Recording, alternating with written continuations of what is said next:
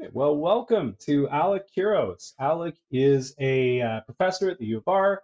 Uh, he teaches in the education department, and a lot of his research and teaching focuses on tech and media. So, welcome, Alec. Thanks, Steve. Thanks for having me. Um, first off, I wanted to ask you a little bit just about your own um, personal experiences with uh, social media. Are you an avid user of social media, and, and sort of what social media are you primarily interested in? Yeah, yeah, I'm definitely an avid user. I teach classes uh, in for the use of social media, uh, specifically around using it in education, using various social media in, in education, um, talking about the you know the use of it with children uh, or young people, typically uh, teenagers. Uh, we get a lot into that, um, and what I'm on, I guess I've I've been on Twitter since 2007, so I was probably six months after it was created. Uh, I was I was on Twitter. We tried everything else. There was things like Yammer and Per- So, Plurk. I were you on Twitter before they added the E? Were you on it when it was like Uh, T no, no, I I don't think was. No, I think that was much earlier. I think that was 2006. So I don't think I was quite there, but um, But you got it on the ground floor. Yeah, yeah, it was January 2007, I believe. So um, it was a it was a bunch of educators who were kind of moving around from one platform to, to another platform. We landed on Twitter. We were still using other ones, and Twitter is the one that took off. There was a there was a number of other microblogging services. That's where I spend most of my time, I would say. I do Facebook, I do Instagram. Instagram a little bit. Um, Facebook is has kind of evolved to you know people that I you know my my my my personal space. Instagram still you know where I use it mostly for education and uh, to speak out online. Honestly, uh, it's been you know a good platform. I've been there for a while, and I'm not leaving yet until there's something better, I guess. Um, I mean, but you got to be ready for the metaverse, you know. that's right. Well, the metaverse I've dabbled in as well, in blockchain and crypto uh, as well. So I, I, I well, uh, I understand what's going on there. I'm not, I'm not sure we're quite there yet, but uh, we're headed there for sure. Yeah. Okay, right on. Um, so there's a bunch of different sort of layers to the social media experience and the the online experience that I want to ask you about. But the first thing that I think uh, a lot of my audience and me personally are you know wondering about is the impact that it has on young people. Um, we talk a lot about the impact of social media on youth and what it does to their mental health and what it does to the way that they interact. And and in the in the wake of the pandemic, kids have spent a lot of the last two years Mhm. sort of permanently online. Um, Yeah. can you talk a little bit maybe about the impacts of that and what that means for those kids? Well, I've got two reference points for that. I, I do dabble quite a bit in, in the research around this as well. Uh, I've got four kids, and uh, three of them I would say are social media age. One's a little bit too young. I mean, and when I'm when I when I'm talking about social media age, that's you know nine and up these days. I mean, that's uh, the, the research I've looked at um, is essentially that you know students or young people will have their who have posted something online by themselves, like not their parents are posting it online, but by the age of nine, that's when you're getting Instagram accounts, uh, TikTok accounts, for instance. Of course, you know technically they're supposed to be 13 given the Child Online Privacy Protection Act, um, but that's obviously not the case. Lots of young people, uh, with support from their parents in many cases, are you know going online uh, at, at a fairly young age and um, perhaps too young. You know, I, I I would suggest in a lot of uh, in in a in a real way, uh, given you know the the addictiveness to uh, to social media, things like TikTok in particular. You know, you're scrolling forever and ever and ever on these platforms, and then of course there's you know the you know the inappropriate messages you'll get in DMs, particular in Instagram. Then when you get into um, you know you know the ages of 10, 11, 12, 13, 14, you know those tough uh, ages that kids are dealing with a lot of transitions in their lives, uh, physically and mentally, and um, a lot of pressure um, to perform a certain way. There's a lot of uh, what's known as the social comparison theory. Um, this idea that you know we're we're constantly comparing ourselves to the next person. We do that as adults, but could you imagine doing it as you know young kids? You know, thinking about your appearance. Um, you know, the advent and, and prevalence of filters, for instance, really messing with the psychology of our body, our, our body uh, image, and uh, you know, image in general. Um, Mhm. it- it's tough, especially on girl, young girls. Uh, we're seeing that in particular um, young boys use it in a very different way, but um, you know, having uh, two daughters at that at that age, that's where I saw the most struggle. I think is is seeing young girls use uh, these tools at a young age, given all of the other pressures that they have um, So, in you know, middle years in high school. Mhm. as, as a parent in particular of young, in particular of young girls, but as just young people in general, Yeah, um, you know, we see the the the sort of reports come out uh, like the one that, that was released about Facebook fairly recently about how they knew that Instagram had a pretty significant negative effect on young yeah. girls' mental health, and they sort of went on anyways. So, as a parent and and as an educator, what are your sort of takeaways from that? Why do you think that they carried on anyways, and what do you think sort of the implications of that may I mean, these are these are evil companies, honestly. The "don't be evil" piece, you you can throw that out the window. Um, you know, there there was a time, there was a re report at one point where Instagram was withholding likes from its users as part of a, uh, sort of a pilot program. So if you can imagine, you know, there's, you know, a young girl will say, post something to Instagram, and it just sort of goes into this limbo for a while where no one's liking it. You know, they're expecting instant likes. They're looking at that screen, waiting for likes, wondering why no one's liking that photograph. It's because, you know, Instagram is sort of withholding it from receiving anything. So could you imagine, you know, this the trauma that's happening with with young people um, who kind of hinge their identity on these social media platforms and feel for some reason people are not liking what they posted, sitting around until they have to eventually delete it because they feel like there's some issues there be? um, with whatever they posted. And so, so that sort of thing, the, the control that these social media ha- companies have on our identities um, is you know, really quite scary. Um, and they're not doing these things uh, ultimately for the benefit of humanity. You know, Zuckerberg would say that that you know it's all about humanity, but they're doing it essentially for you know shock, uh, so sorry, shareholder value, right? Mhm. Um, they want to make sure that these companies are valuated at uh, immense um, uh, valuations, and um, you know, if that's the end game, this is not going to do much for development of our children, or you know, as as Facebook sort of people who have left the company, uh, we know that it's driving our society apart. Like social media Mhm. is uh, essentially doing that on all issues, uh, and companies are letting it happen. So you specifically said that that kids as young as nine are going on this stuff with with sometimes support from their parents. Why do you think that's happening? Why do you think so many parents are feeling um, maybe obligated or like they're they it's okay to be putting a phone in the, the hands of a kid that young or creating a social media account for a kid that young? Why do you think that that's happening? Yeah, well, I mean, parents aren't parent. You know, my parents and your parents weren't the parents of today. Mhm. Um, I think we're a little bit softer in terms of what we allow, and you know, in certain ways, like digital online ways. I think we we've we've been quite mu- much more liberal in our parenting aspects. When it comes to like walking down the street or not wearing a bike helmet, that's a whole different thing, right? So some of those physical things that we did as young kids, you know, uh, come back when the sun goes down, that that sort of thing is gone.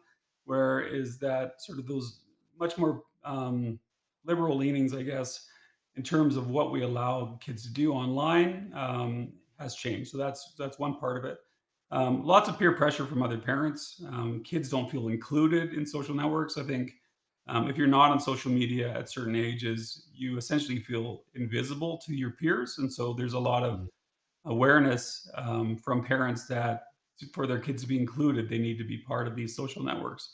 And so, you know, there are some better ways to put uh, their get their kids online. You know, there's a monitored version of Facebook Messenger, for instance, that allows your you to kind of get a log and a report and find out exactly who your kids are talking to and and control who their friends are. Um, it's kind of Mhm. like the training wheels of social media, but at the same time, not only just the training wheels, but you're also training your kids to, you know, to be um, part of the sort of dopamine um, driven, um, you know, this factory, I guess, where where likes, uh, you know, contribute to your uh, well-being. So I think you have to be very cautious of of that.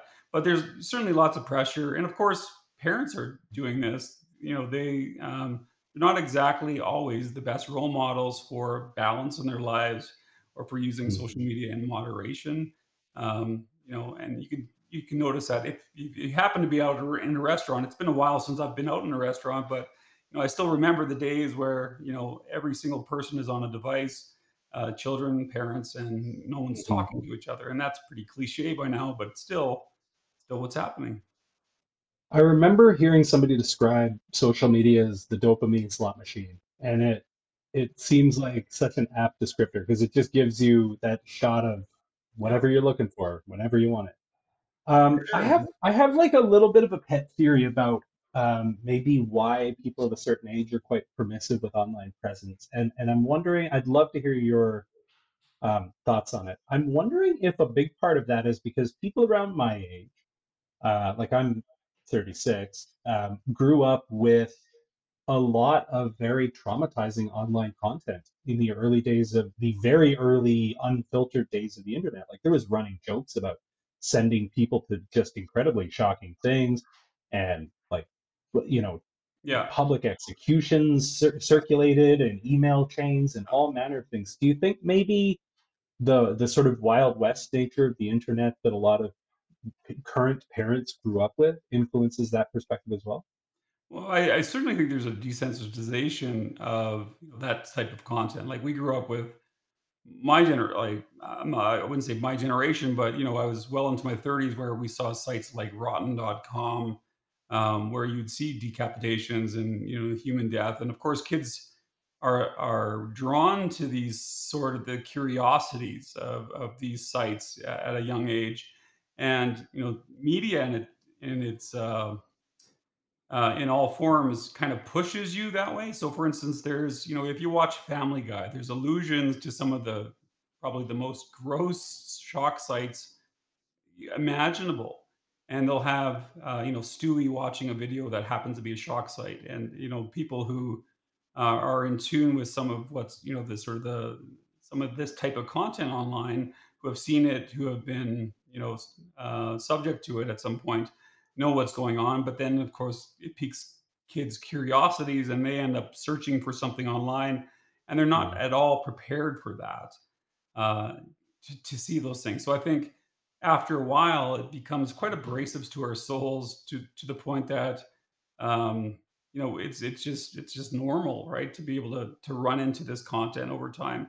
And so I, I do think that um, part of that tolerance and for for us to let kids kind of in, partake in this wild wild, west is we've become desensitized to some of the damages that it might cause. Um, I think it brings in adulthood or adult content much too early in, in our lives.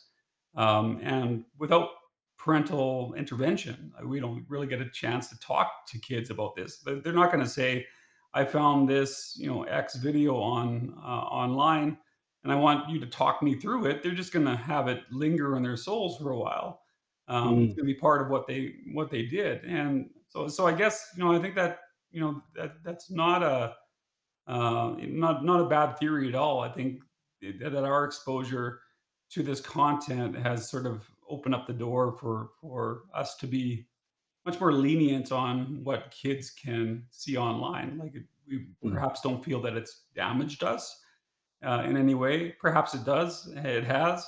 Um, you know, there's all there's all sorts of studies in terms of the desensitization of content um, or the exposure to, say, um, you know, um, you know, body image, uh, you know, of of say um, you know, the Kardashians and and that sort of thing and how it might affect children.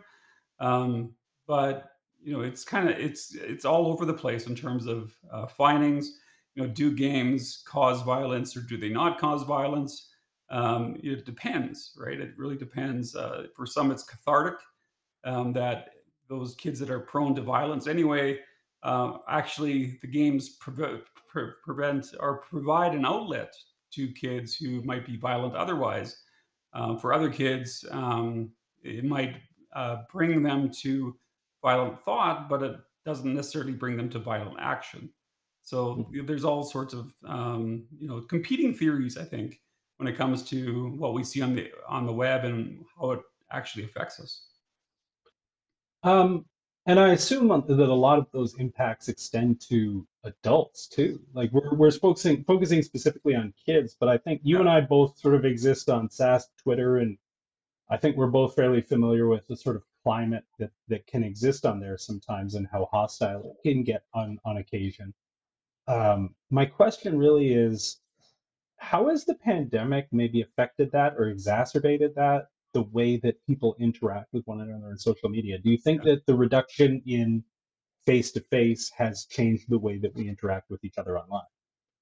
I, I think of that a lot. I mean, uh, I was a history teacher at one point, and uh, one of the lessons, and, and I was kind of a stupid history teacher because I remember going into my in my internship, and you know, that I was in Humboldt, Saskatchewan. I did a internship in St. Brieux, Saskatchewan, and uh, as an intern, I brought. and My dad had this. Um, bayonet, like a World War II gun that he that uh, I brought to school one day, which I would never think about doing today. But but the whole idea of bringing this gun was I was talking about uh, nuclear war and uh, and one to one combat. So World War One type combat versus uh, and and like hand to hand combat versus you know someone pressing a button and destroying an entire city and what would be hmm easier and so on.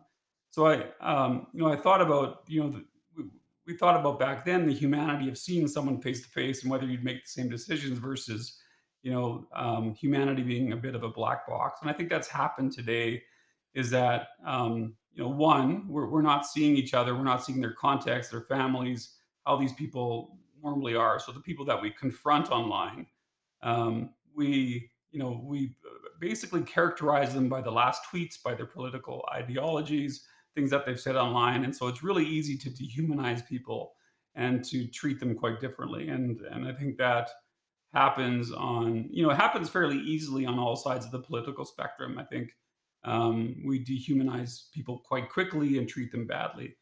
Then, of course, you know, going back to social media, I mean, this is this is why social media is quite dangerous.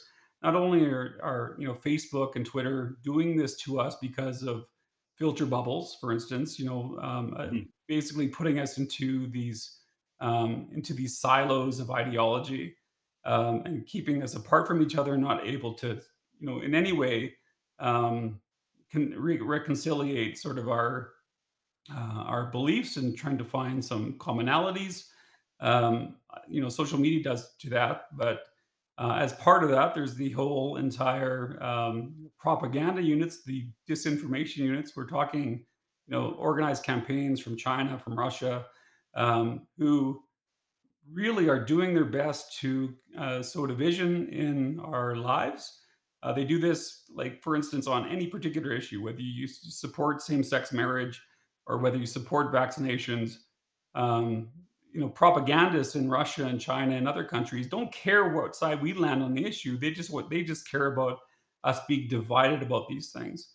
And it you know it shows up now. Like you know we're you know, the US, Canada, other nations are the the the least or the most divided they've ever been in history. And so how do you have um, how do you have uh, a real foe, I guess, when it comes to uh, military action, for instance, like uh, a divided U.S. Um, where there's really you know no um, real, really no partnership, I guess, uh, or uh, you know, ability to work together as a government. And the same thing with Canada. is not much of a threat to Russia when they go into Ukraine. You know, getting into the hmm political sphere here, and and so this has worked. It's worked to the point that our governments don't work well together.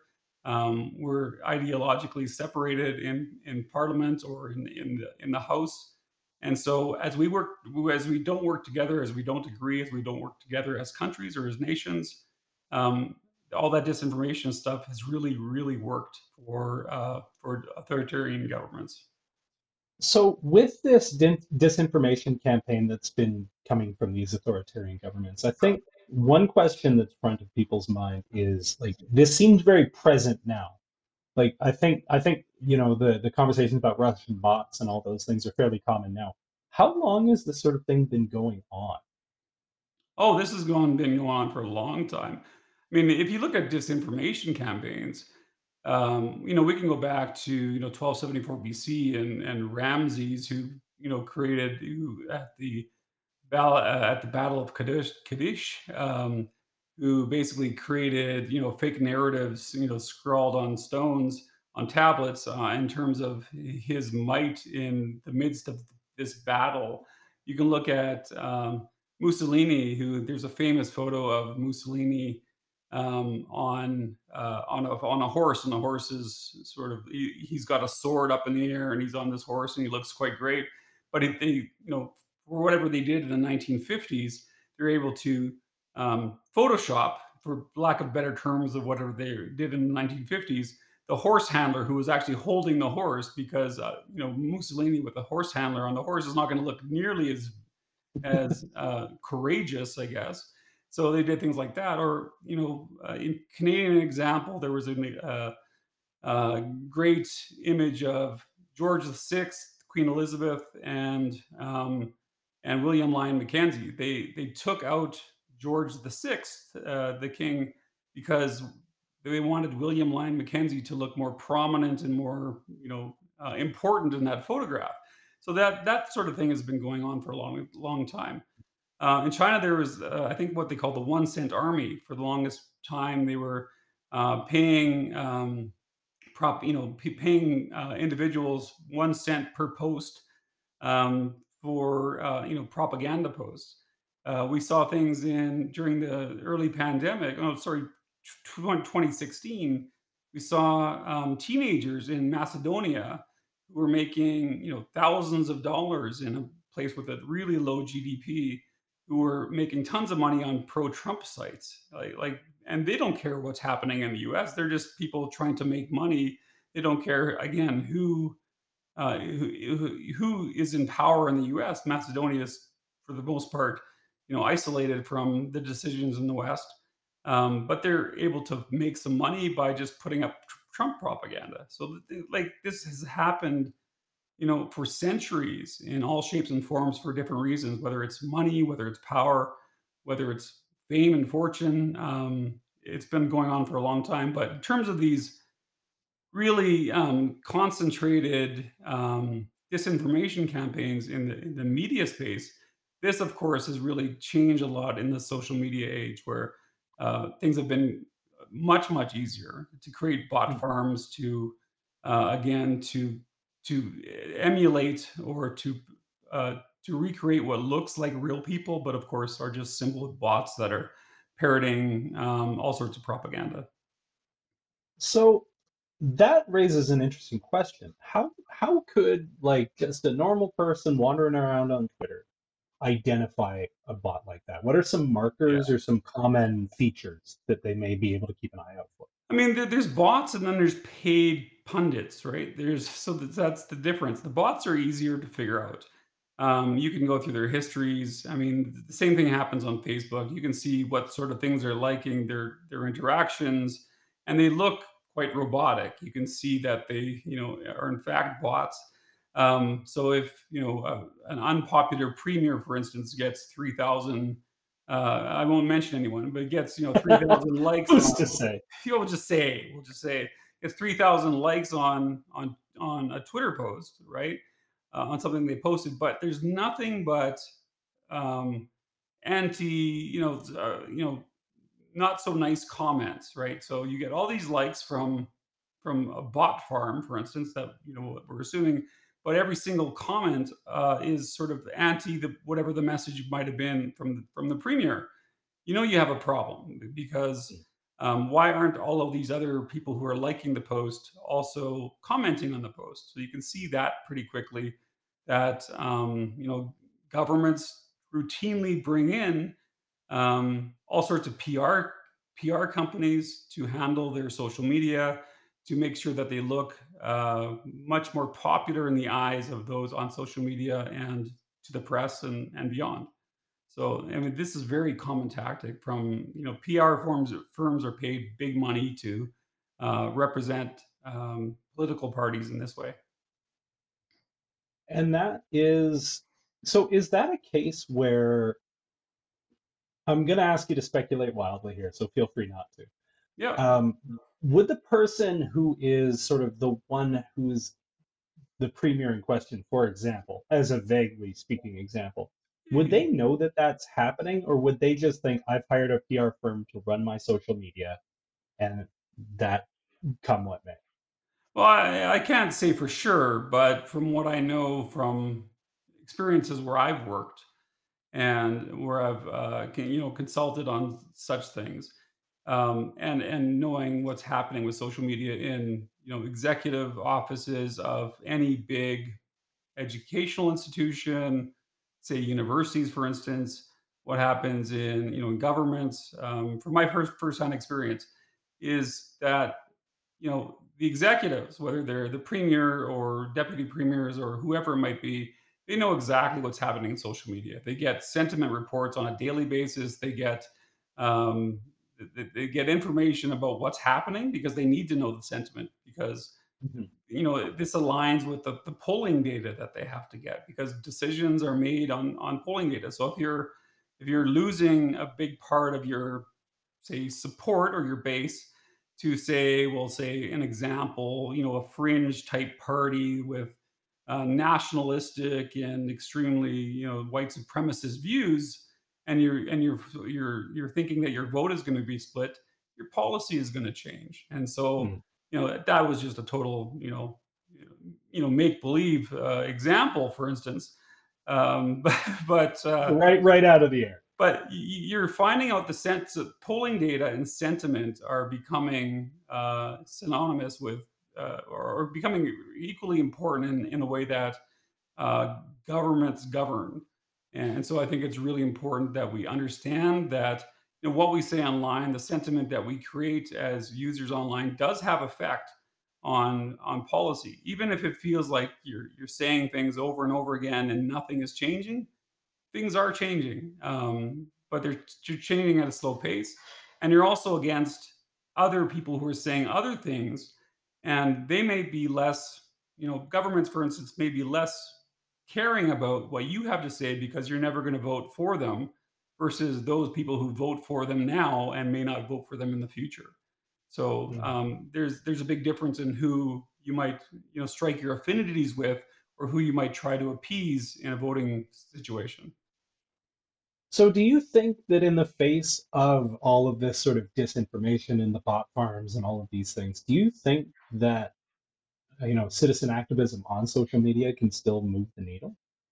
It does. Yeah, no, I'm I'm a big uh, fan of you know citizen citizen activism. I think um, you know we in the West, um, and, and we could talk about the differences in terms of uh, privilege and treatment of people online here. Um, but you know we're very fortunate for the most part. I mean, we can talk about all day about whether or not masks are you know taking away our freedoms or whatever else. Um, but every one of us can say something online, and for the most part, you know, we're, we're free to do those. Well, we're absolutely free to do those things. We might have consequences. We're free to Hmm. do those things. You know, I mean, right now there's there's Russians in the street protesting Ukrainians, uh, we're protesting the war. So the Russians in the street supporting, you know, or, or, or sorry, pushing against um, the war in Ukraine.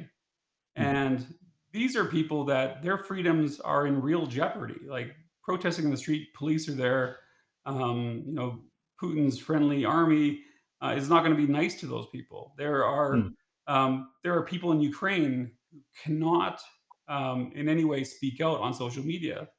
Uh, there are people in Russia that can't speak out on social media because it's either um, it's either filtered, like you cannot do that. You'll um, the VPNs will not be effective because you know the, the government has control of the network, and it's really easy to figure out where you know this is coming from. Uh, in fear, we can still do that. We're, we're still, you know, whatever whatever is being said about our freedoms in Canada and our uh, our prime minister being, you know, a authoritarian, uh, it's just it's patently not, not true. We can still do the things that we want to do, and we don't face those types of repercussions as they do in states that are actually authoritarian.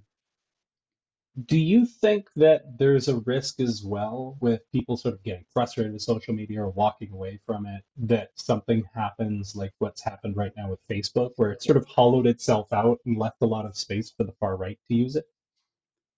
Oh, absolutely, right? So whenever there's a void to be filled, it'll be filled. Mm.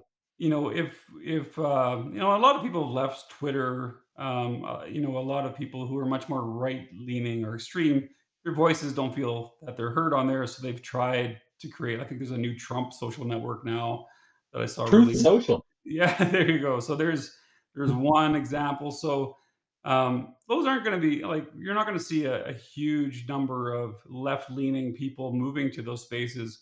So it's going to be essentially an echo chamber. But then at the same time, Twitter can be that too, right? So and, and depending on who you follow, that's going to be a big difference. I don't think Twitter at the moment is necessarily an echo chamber unless you make it an echo chamber, depending on who you're following and of course how the algorithm steers you. Um, but but yes, I mean, opening up the opportunity, not saying anything about certain things, opens up others to say things that are counter to what you believe.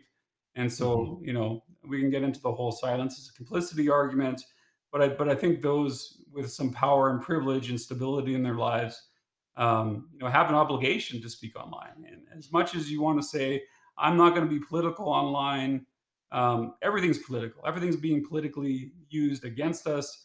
Um, people are being, uh, you know, disadvantaged, uh, marginalized, racialized. Um, people need to hear people with power speak who can be their allies and proponents. And. I think we're, you know, as a citizen, you know, we talk about digital citizenship in a lot of my courses. Um, citizenship is digital citizenship is not just about being safe and you know the stuff that we talked about before about keeping kids safe online and making sure that they don't get into bad content it's also about being you know an active citizen uh, someone who's not only a participatory citizen but also a socially just justice oriented citizen someone who Mhm. wants to you know some of the stuff that you're doing i, I think is ra- you know raising awareness in very simple ways to to what's going on around us. And i think we need uh, and i think that would be you know a great topic to get to. We sort of alluded to it earlier in the pre-show um, a- as this idea like what is the role of what are what should be the role of teachers? Uh, those who can explain things so well uh, in what they do, you know, they're trained to explain things well in simple forms. You know, what is our obligation as teachers uh, to, in some ways, uh, educate the public, you know, beyond the classroom? You know, do we have an obligation? And then, of course, what are the the costs and benefits of doing so? And I think that's, you know, that's a, that's that's something that we have to think about a lot. Also, teacher education programs have to think about that you know, how do we train teachers, school boards, etc. I think you speak to a really fundamental sort of tension that a lot of teachers feel. Um, we are very equipped to communicate information, and we're usually pretty informed just by nature of our jobs and our training. Yeah. But we're also very often told not to speak up, not to advocate, to keep our opinions to ourselves, to sort of put on this veneer of being unbiased. Um, why do you think that sort of is applied to teachers, rightly or wrong? Well, I mean, there's there's a mythology around teachers being neutral, right? Hmm. Um, because curriculum is not neutral, right? We, we've you know when we say you know for years um, Columbus was a really nice guy. Like we, we love that guy. What a what a fantastic explorer this Columbus. Um, he did all these wonderful things, and he you know came to North America, and he's you know the founder of our ability to live in this in this place. curriculum didn't speak truth to the actual situation and to the colonization and to uh, you know the mass genocide that ensued you know within the centuries after that um, and, and treatment of indigenous people and so on. And so for us to say that you know we are neutral in the, in the classroom is absolutely false because we we have we we uh, have curriculum that isn't neutral and we have to speak to it and i get when i when i mean being political in classrooms it's not saying hey everyone vote Sask Party or vote NDP it's not like that at all it's like being much more issues based talking about the world around us with fact with uh, retrospect with um, with accuracy, you know, with what we've learned over the years and how we've how our beliefs have been shaped as a society and as individuals.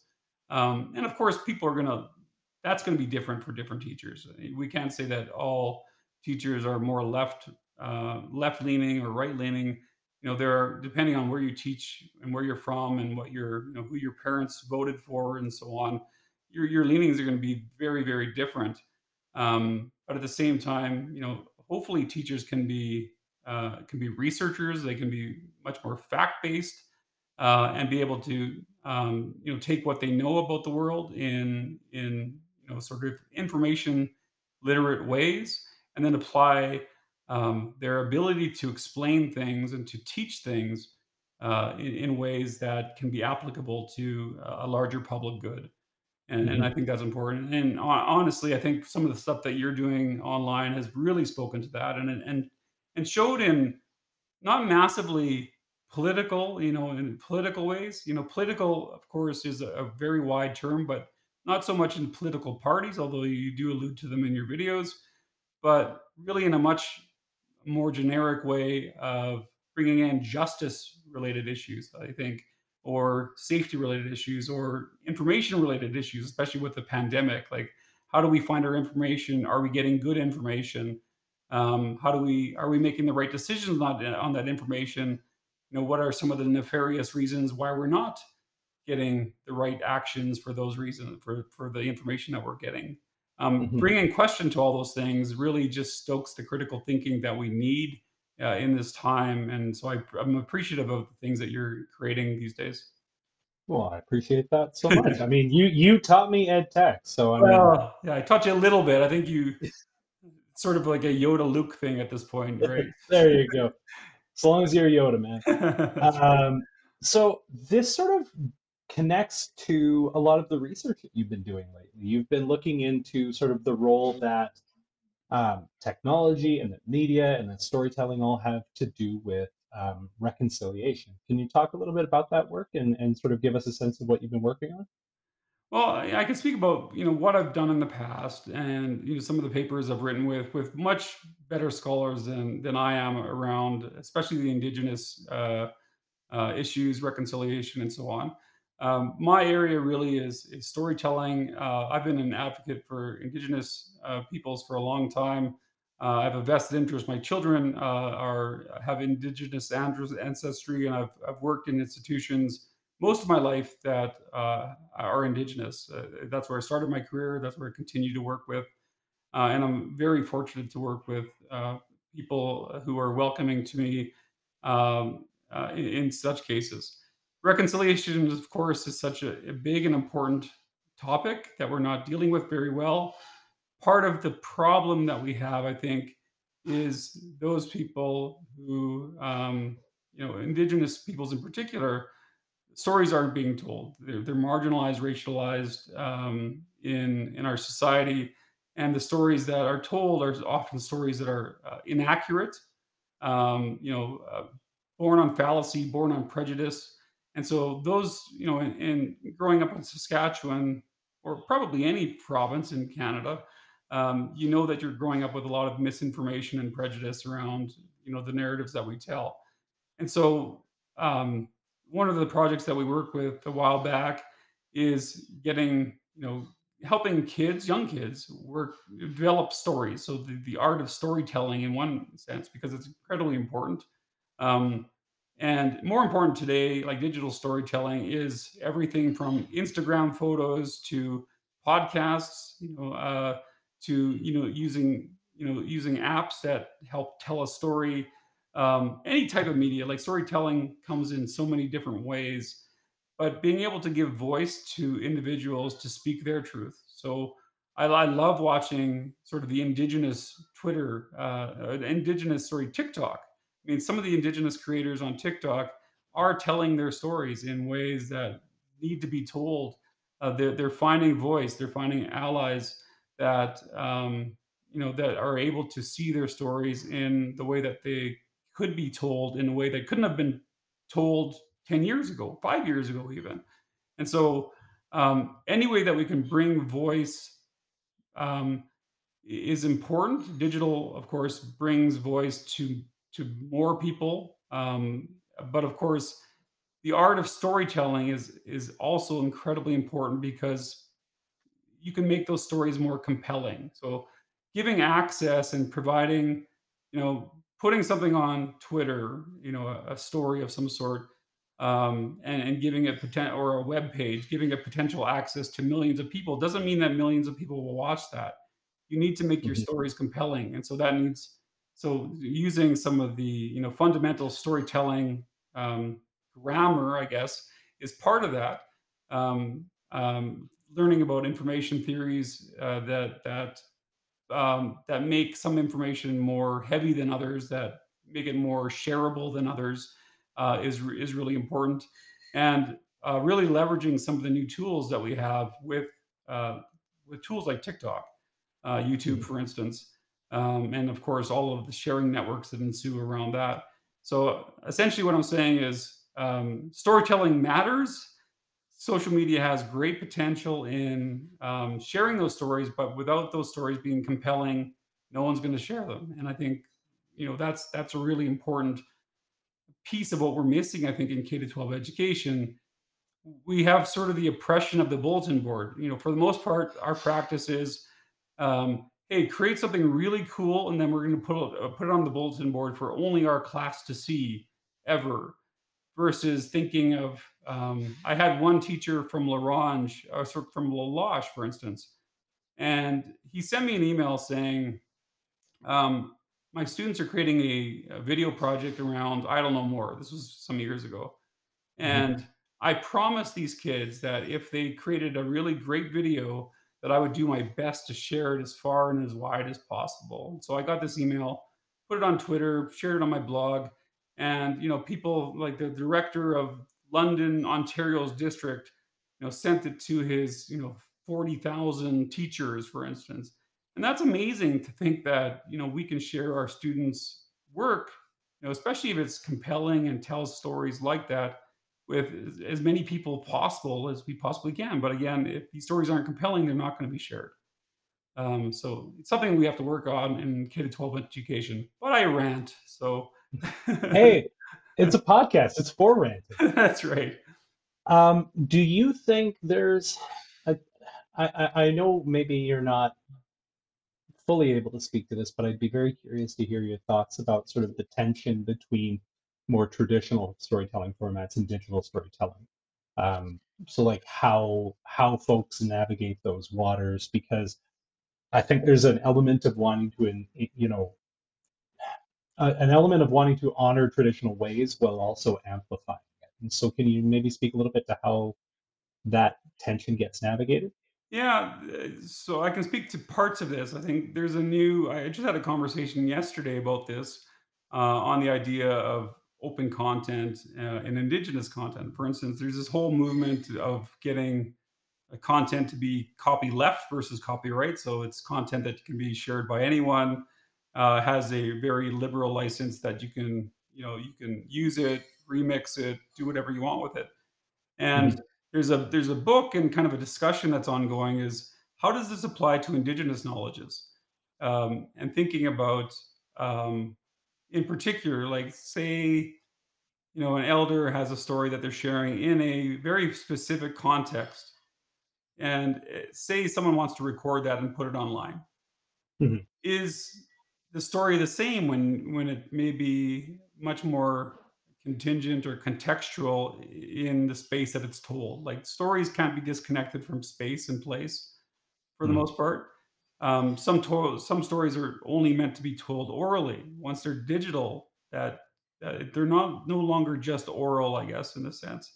And so, in some ways, we manipulate um, stories that may, that shouldn't be malleable uh, in ways that change the story in themselves. So we have to be really thoughtful about how we take these, you know, these um, oral traditions or other types of more traditional types of stories and digitizing because digitizing does something to them. Some Mhm. stories are only meant for certain ears. You know, they're they're only meant to be contextual and local, um, and opening up a story to uh, the globe may not always be appropriate and may uh, change the nature of the story itself. So, so I think we have to be very thoughtful about, um, you know, respecting uh, cultural knowledge uh, and you know the you know the storytellers stories themselves and you know what we ultimately do with them. And so so i think we can the, the, vast majority of stories we can digitize and and, and you know put online and, and make available to others.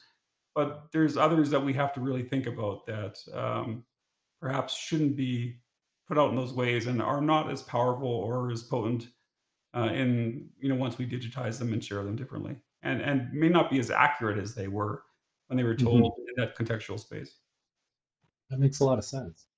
Um, I think it's always sort of hard to have these conversations as sort of two people who are um, fairly removed for this. And, and before we started recording, we talked a little bit about sort of our personal experiences on social media and how they contrast um, a lot to other people's experiences on social media.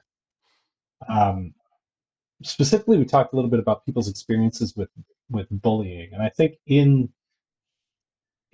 I, I think there's some element of privilege that we have to acknowledge when we're going to talk about any of this stuff. And so I, I want to ask you a little bit about your experience with online bullying. Have you found it to be significant? Do you find it to be in pretty significant contrast to what maybe some of your peers or colleagues or friends have experienced? Yeah. So so it's my experience has been pretty insignificant and and not really surprisingly. I get a little bit of vitriol. Uh, I you know I noticed during this last trucker convoy that I was getting more pushback, but you know for the most part I block things and it's gone. Um, I get Mhm, the odd uh, you know email or ma- sorry physical mail to my uh, U of R mailbox. I got one not too long ago at the beginning of COVID that's, you know, basically it was someone who wrote that they want to curse my family and they wished cancer on all my children and that sort of thing. Like it was really horribly said. Like you mm, don't want to ever read that sort of thing. Like it would seem like a witchcraft letter, but it was a physical letter that someone wrote. Uh, I posted it to Twitter. If anyone's interested, I'm sure I could find it um, in, in its entirety stuff that you don't want to see. So I you get that, but I'm not getting death threats for the most part. I'm not getting I'm not getting doxxed. Um, I'm not. Um, I, I don't feel that I have to make my account private. For instance, uh, like uh, LaFontaine, uh, another person on Twitter, had to make their uh, theirs private. Not only did um, people come after her and people like Tammy Robert, for instance, who are you know local Saskatchewan political commentators on Twitter.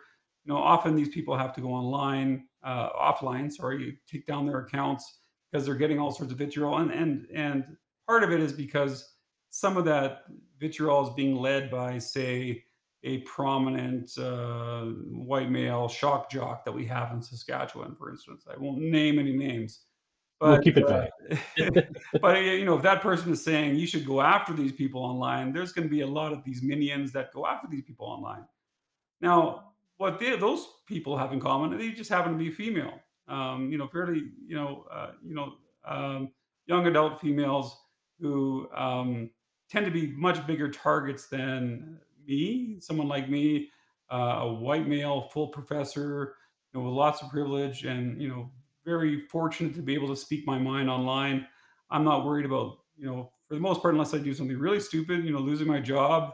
But I have academic freedom. I can say what I want to say uh, online, and you know, most of the abusers, the bullies, that typically used to be that typically are white males. They leave me alone. They go after, you know, they they feed their inner misogyny and they decide to go after women instead, uh, for whatever reason, because they feel that they're hmm more powerful, that they can, you know, um, I, I don't even know the internal reasons that they would go after women, um, but of course that's the pattern that we see.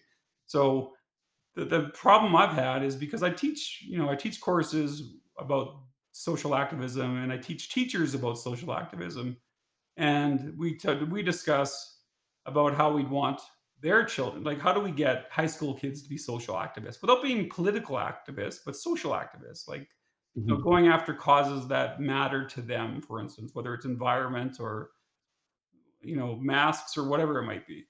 Um, you hmm know, whatever side of the spectrum that they sit on, something that matters to them. But I'm also asking, twi- you know, uh, my teachers to go on Twitter and to be vocal online. You know, asking them to an extent. I, you know, I, I encourage them. I don't mandate them or tell them to because, and and and my my message over the years has been much softer. I kind of really wanted them to do it before, but then I realized what am I asking of my teachers, you know, over time? Um, when I bring a, you know, a BIPOC female who is totally racialized and demoralized online, what am I asking that student to do and to go through because of a class? Um, you know, and I have to put myself in their shoes. While I I don't get it, it's almost like like I use an ad blocker. I use um, ad block or I forget which one it is, but basically when I look at the web, I get none of the bad ads, I get no bad content, I don't get commercials at YouTube. It's a really pleasant experience, but it's sort of like, you know, the analogy would be when I'm asking someone who is much more marginalized online, they're running through the web without an ad blocker. They're getting all hmm of the really, you know, horrible content online. Um, and I don't know how I'd function if I had to live in that world. And I, I could be easily, you know, mentally stressed, incredibly anxious. I'd have to worry for my children. I'd have to worry for the threats that come out. Um, so yeah, the, the web doesn't look the same for every single person, and so we can't ex- have the same expectations of everyone uh, to do the same things, to speak out in the same ways. Can you maybe speak a little bit then to the responsibility that comes with being a privileged person on on online? Um, like what responsibility comes with that security or that platform or that position of privilege? Well, um, well, for me, I mean, this is a philosophical thing, but you know, I think the more privilege we have, the more we have to speak out. Um, our our words are weighted more in in many ways. We we can have profound impact. We can uh, we have the the most the the greatest ability, eh, for the most part, to hmm persuade people like us with power and privilege to perhaps rethink the way that they travel through society, that the way that they treat others, and so on. So, um, like I think we have uh, the, the not only the, the the ability to, but the responsibility to to speak online. Um, and hmm absolutely, in those cases, our silence is complicity to what's happening online. If we don't speak up against you know, uh, what we think are maybe um, bad policies around vaccination, they're not going to listen to others. Um, you know, we're we're typically people who need to speak out to to affect any social change or political change. Um, and so, for us not to speak, I think is, um, I mean, I, I, it's hard to judge people because you know what they say online and what they want to go through you know, it's up to them. hmm I don't I wanna I don't wanna force others to say whatever it might be, but I I do really value those with that privilege that, um, even with less risk, are willing to give up and to to say what they need to say online to support others, to be allies for others who have less power and less privilege. And, you know, uh, that's a big part of what we do, you know, going back to the to the idea of reconciliation it shouldn't be left on indigenous peoples to deal with the reconciliation. It's for us. You know, uh, you know, it's it's this is a partnership. This is not just for indigenous people. This is, in fact, we should be doing the heavy load here as you know, white males uh, or or any settlers who um, you know are able to say something to make things better, to reconcile with our uh, past uh, criminalities. I think it's really important for us to to reconsider that. But I, again, I can't ask everyone to do that. It's my preference that people do it, but you know, um, I think we have to weigh those weigh weigh, weigh each of the costs and benefits uh, on an individual level. People are at different places, so there's only so much I think can you expect. I think you phrased that so well. Um, thank you so much. Um, do you have any shout outs that you would like to give anybody or any any organizations or causes you'd like to draw attention to? Oh, I don't know about that one. I, I, I, I I'm I, if I say one, I'm gonna feel like I'm gonna leave out a hundred other ones later on, and feel like I'm going to you know, have a restless sleep tonight. In Um, the meantime, I guess just follow Alec on Twitter. yeah, yeah. Follow me, and uh, I'll, I'll lead you to the right uh, right people. There, there's a lot of people doing great things, and tons of people in this, you know, in the SaaS poly space, but of course internationally. I do run uh, something called. Uh, I- I've been hosting something called uh, the Let's Talk Science key, Copy a Keynote. Um, we have something coming up. Well, you probably people won't hear this by then, but it's coming up. It's every every last Saturday of every month basically i Mhm. usually have a guest uh, and although probably again this will be too late for people to hear that this week i'm having uh, beth eden who's uh, really into sustainable development goals and how you can do that. You can watch the recording so if you didn't get it live you can watch the recording. Um, and so we, we have a number of really great guests who come to speak about important things. We've had uh, Nora Young, we've had uh, Ken Shelton, really great people who were speaking about important uh, ideas, often related to STEM, but um, but also with heavy social justice uh, aspects to it. Awesome. Well, thank you so much for joining me, Alec. I really appreciate this. Uh, give Alec a follow on Twitter, and thank you so much for your time. Thanks. Thanks for having me.